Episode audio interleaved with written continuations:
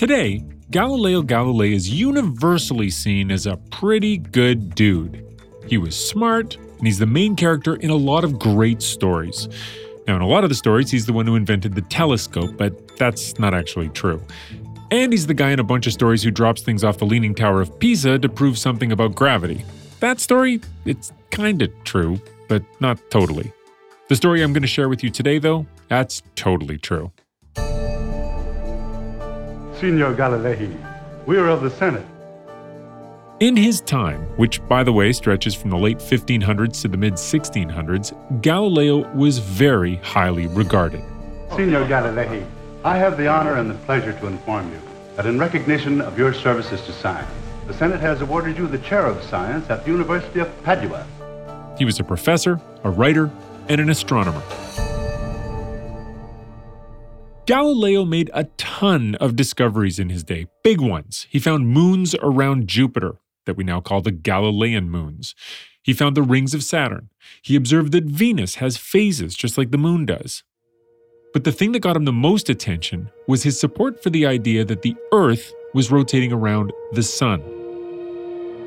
This was a very contentious issue at the time because a lot of people were really invested in the geocentric view. That's the idea that the Earth, geo, was the center of the universe and that everything revolved around it.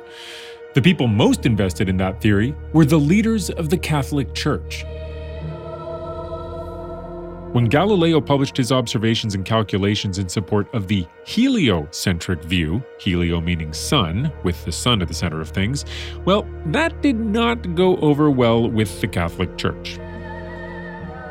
Now, in the popular telling of this story, the Catholic Church calls his statements an affront to God and they call him before the Inquisition. You curse and despise your crime in teaching that the earth moves and that the sun is the center of the universe?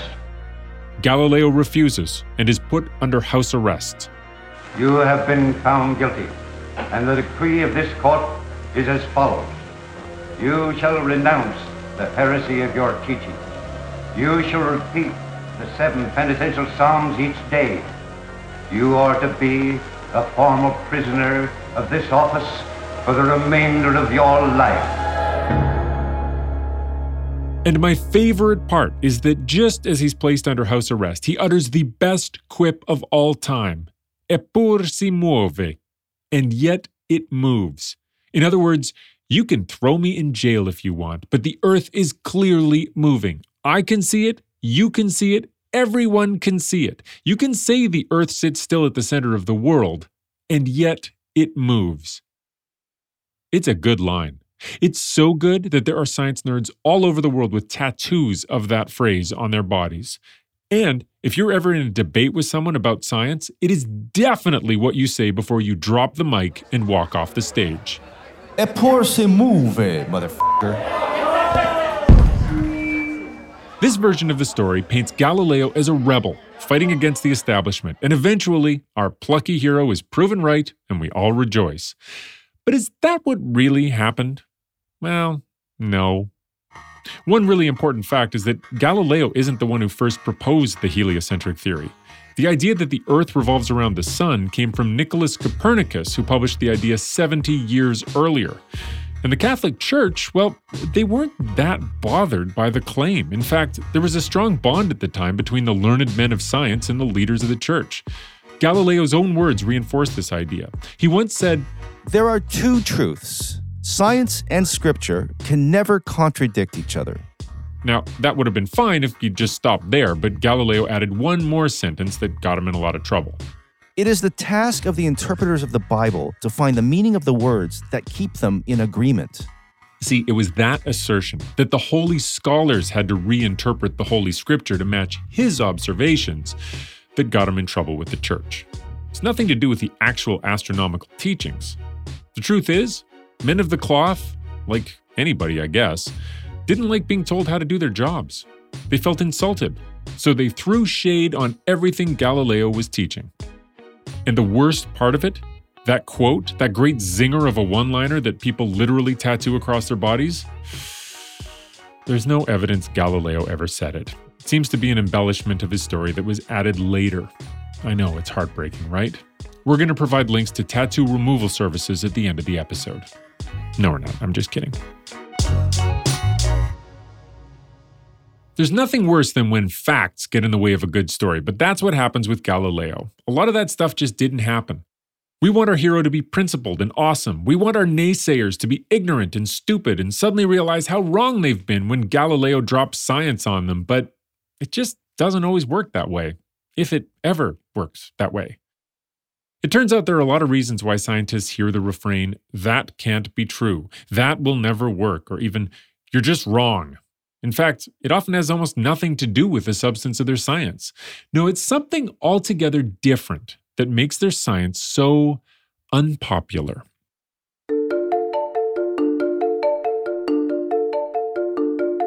I'm Dan Riskin, and this is Inside the Breakthrough How Science Comes to Life. Through dramatic new discoveries in industry and agriculture, biology and medicine.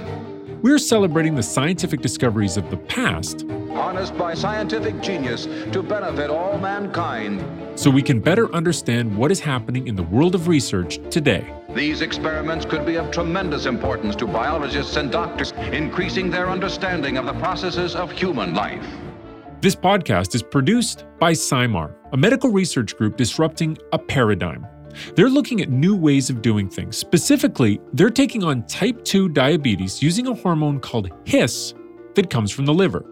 That approach is now in clinical trials, but getting it this far has not been easy.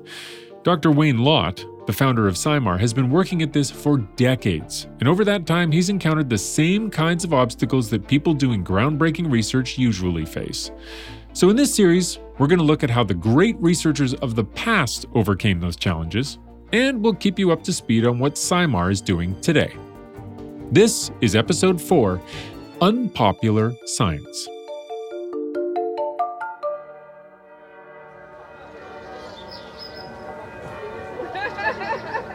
The city of Vienna, Austria gave us Wolfgang Amadeus Mozart, one of the most magical composers ever to write music.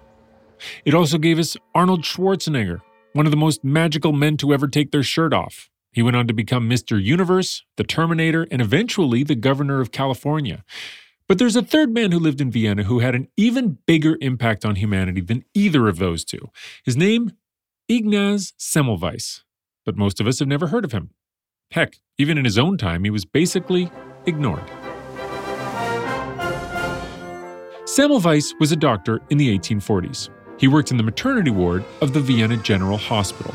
Now, there's one detail you need to know, and that is that there were actually two obstetrical clinics at the hospital. One was called the First Clinic, and the other was known as, wait for it, the Second Clinic.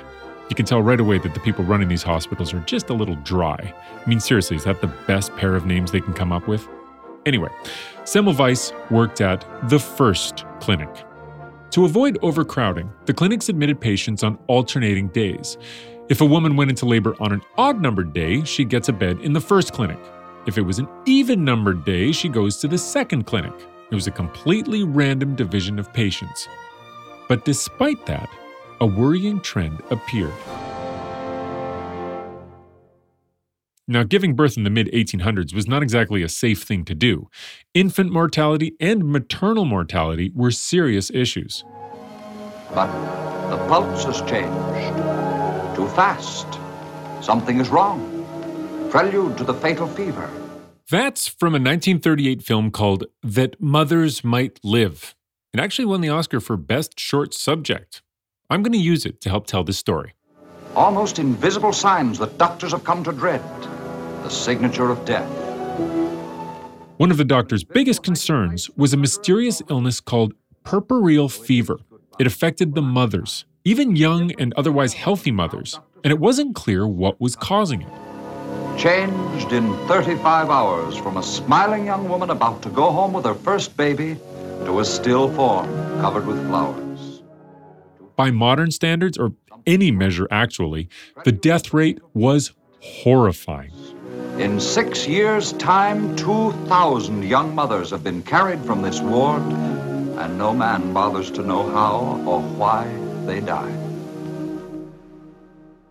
No one knew how or why, But Semmelweis did notice a statistical oddity.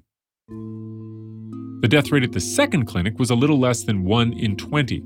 Meanwhile, at the first clinic, where Semmelweis worked, it was more than double that. One out of every 10 mothers admitted there was dying. It didn't take long for word to spread. Pregnant women arriving on an odd numbered day would beg the nurses to admit them to the second clinic instead. Tears streaming down their face, they would fall to their knees and beg for mercy. Some women, a lot actually, chose to deliver their babies in the street, claiming they were on their way to the hospital. This allowed their newborn baby to still get care without having to be admitted to the clinic for the childbirth itself. But here's the amazing part those street births although they had their own complications and risks, had almost zero reports of puerperal fever. Semmelweis made it his life's mission to solve the mystery. So that here begins the search for a killer whom no one has ever seen. Semmelweis began studying all the differences between the two groups of patients. He looked at religion, age, wealth. Those characteristics were identical, as you would expect since they were randomly assigned to the two clinics. The techniques used at the two clinics were also identical. They handled the same number of patients, they had the same number of beds, they were even overseen by the same administration. The only major difference he could find was the people who worked there. The first clinic was a teaching hospital for medical students. The doctors there were studying many aspects of medicine. The second clinic, that was also a teaching facility, but it was exclusively for the instruction of midwives. That difference in staffing was the only clue Semmelweis had to work with.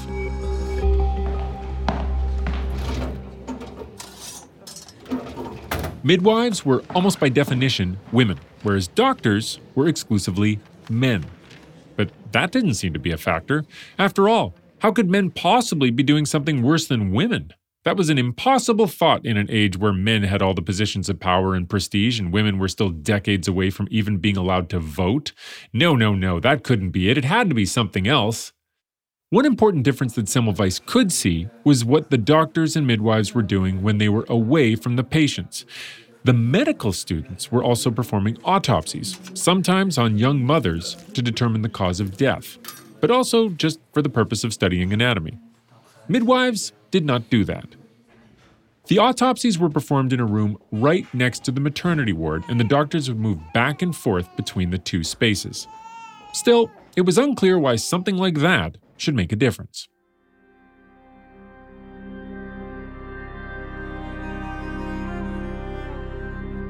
In 1847, Semmelweis's good friend and fellow doctor, Jakob Kolletschka, died.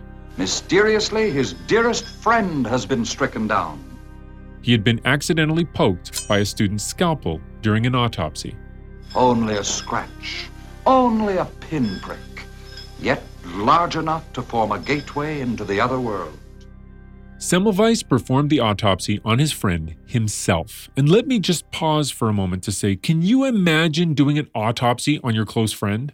That would be a horrible experience. The only way it would be at all passable is if you felt like you were getting something very important out of the experience. Fortunately for Semmelweis, that is exactly what he got. During that examination, Semmelweis saw the same pattern of symptoms that he had seen in the women who died of puerperal fever. If this murderer can enter through a scratch, then it must be so tiny that men's eyes cannot see its shape or form. Now, puerperal fever had always been associated with childbirth, but Semmelweis adopted a new perspective. It wasn't childbirth. He theorized that particles from cadavers were transferring the disease from the dead to the living. But how does it travel from room to room, striking down sturdy young doctors and strong young mothers? He implemented a new policy mandating that all doctors, between handling cadavers and treating patients, must wash their hands with a chlorinated lime solution.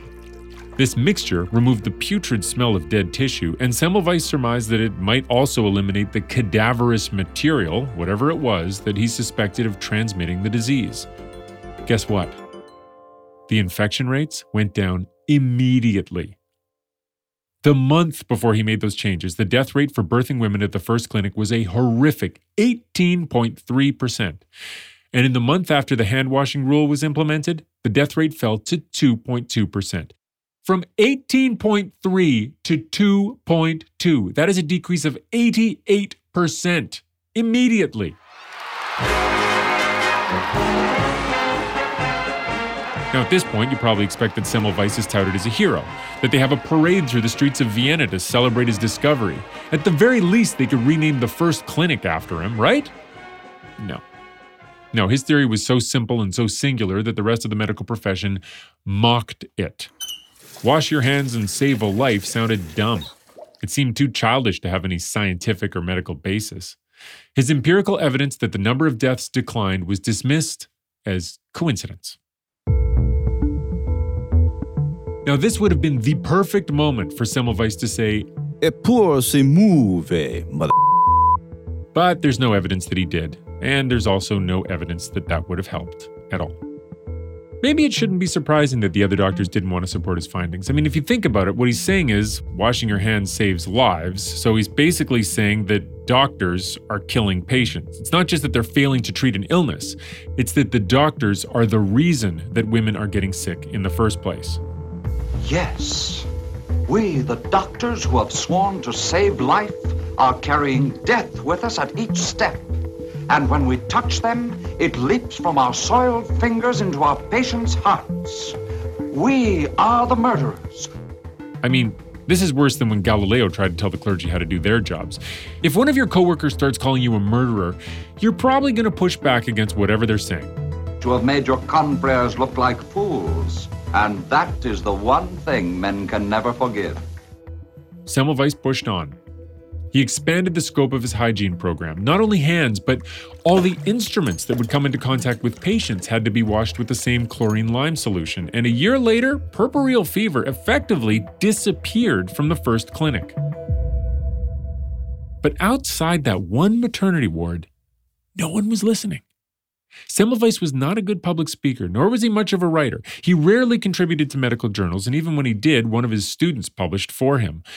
The medical profession's reaction was that the idea was just too simple to be medically valid. It is my unfortunate duty, Dr. Semmelweis, to disagree. However interesting your little experiments have been to you, they have made this staff the laughing stock of the entire medical profession. There was another problem, too. Although he was living and working in Austria, Semmelweis was Hungarian, and 1848 was the year of the Hungarian Revolution.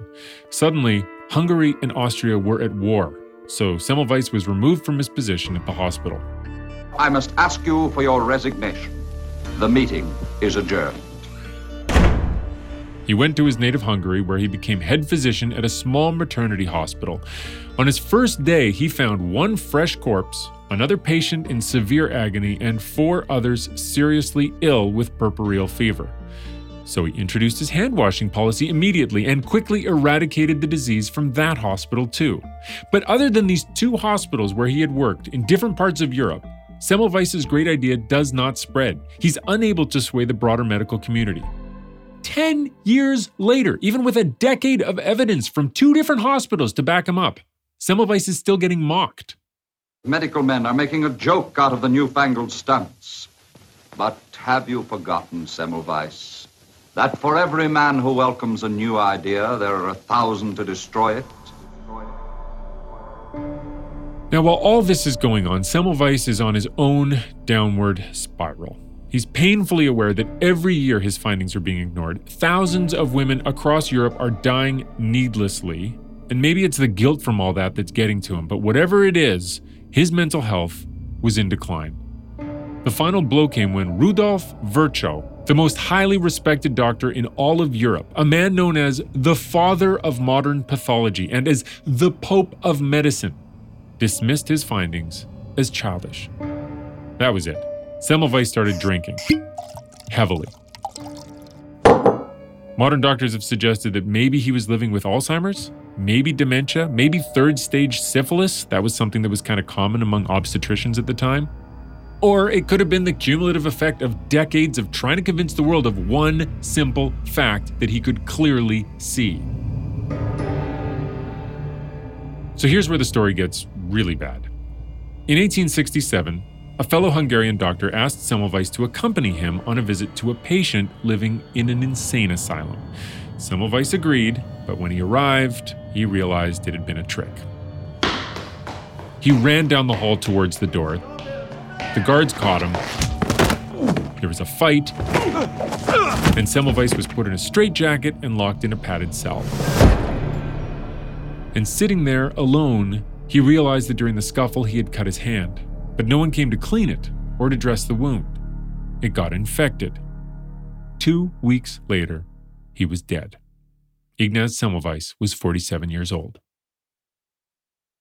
So did the work of one man come to its end at last. So did he die. So was he buried and forgotten.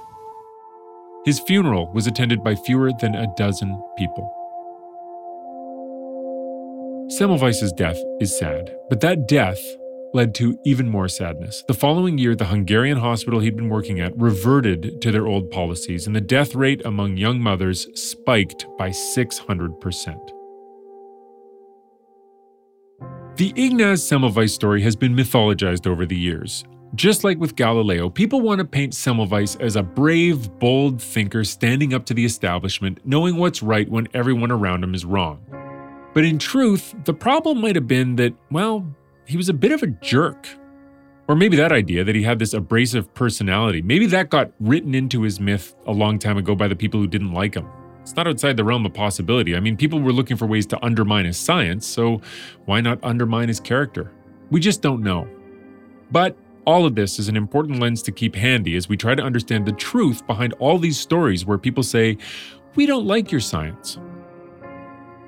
Every great success story on the planet has had one of these moments baked into their origin story. You can talk to the people who started Netflix or Airbnb or Uber or Apple Computers, and all of them will tell you about some time where someone told them they should shut it down because their idea is stupid and it will never work, and then they go on to become a massive success. They tell their story that way because it's a great way to tell your story. You want to be viewed as bold and brave, a visionary. But here's the thing Survivor bias has made those stories more popular than they should be. We only hear about the people that A, ignored the advice, and then B, flourished. But any people that didn't make it past those two checkpoints, they just sort of vanish from the stories that get told. Right? I mean, some people are told that's impossible, and then they listen. they have this moment of sober reflection where they're like, yeah, maybe I shouldn't mortgage my house and quit my job and risk everything in my life to follow this outlandish idea. That probably happens all the time, but we don't tell those stories. And the other group are the people that didn't heed the advice, right? They pushed on with their dream, but they ended up broke, sleeping on a friend's couch with nothing to show for their sacrifices. We don't tell those stories either. Well, we do tell one of those stories, and that's the story of Semmelweis. He sacrificed everything. But instead of ending up on his friend's couch, he ended up in an asylum. Actually, he ended up dead, alone. But his story isn't a complete failure. His ideas did eventually get picked up around the world by Louis Pasteur in France, whose research laid the foundation for germ theory, and by Joseph Lister in England, who revolutionized how surgery is conducted.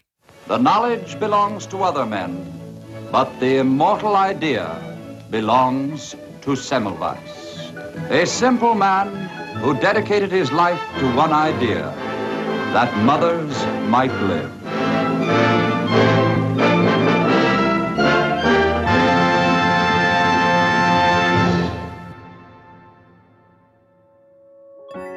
Being ridiculed or dismissed or ignored, that's not just an artifact of Semmelweis's time. It still happens today. Huh? See what I did there? I took a lesson from the past and I applied it to the present? Zing! Okay, so let's use the lens we developed from those two historic stories and let's use it to look at a man with his own groundbreaking, paradigm rattling discovery.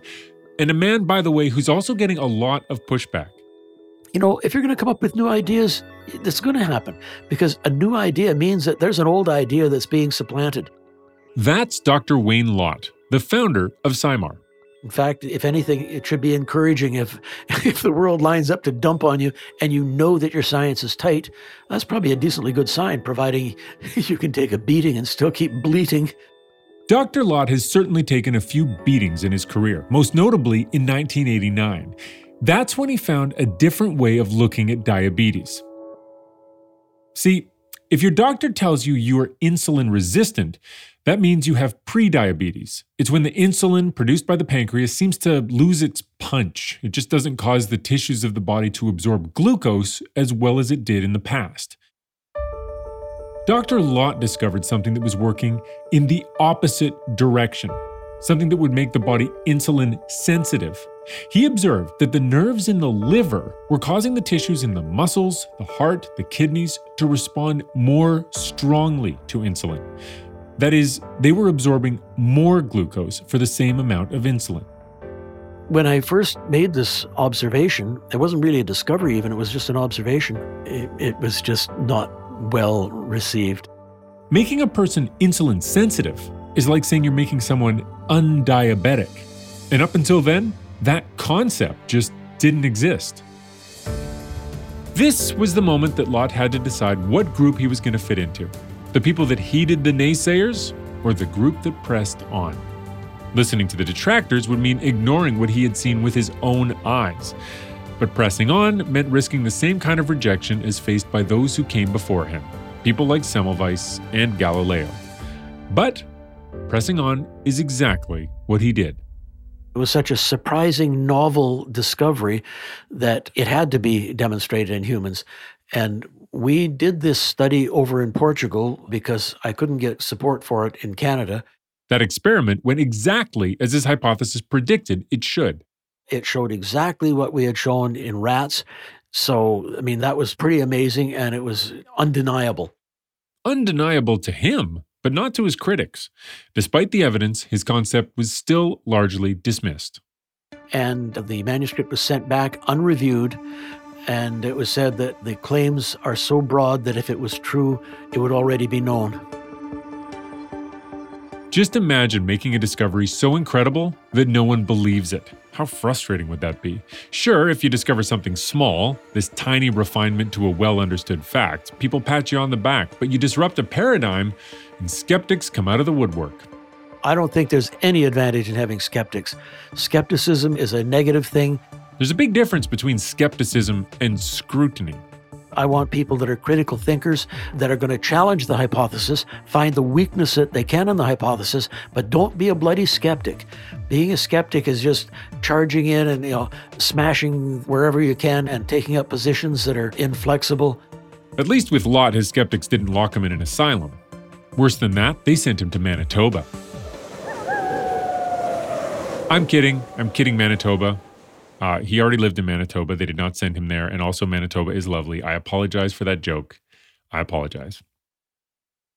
Dr. Lautt has one major advantage over Ignaz Semmelweis. You see, Semmelweis was largely working alone, with just one small maternity ward in which to test his theories. But Lautt, he has the benefit of a community, a large group of people to add to his knowledge and to test his hypotheses.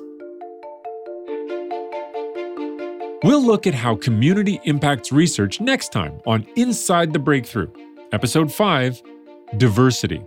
And we'll continue our march toward a cure for type 2 diabetes with Dr. Wayne Lautt and the team at SciMar. I'm Dan Riskin. Be sure to subscribe to the series so you'll be the first to know when a new episode drops. Oh, one last thing about Galileo. Much like Semmelweis, his ideas did eventually become broadly accepted. The Catholic Church admitted they were wrong to condemn him, and they even agreed that the Bible needs to be interpreted to reflect the best knowledge of scientists.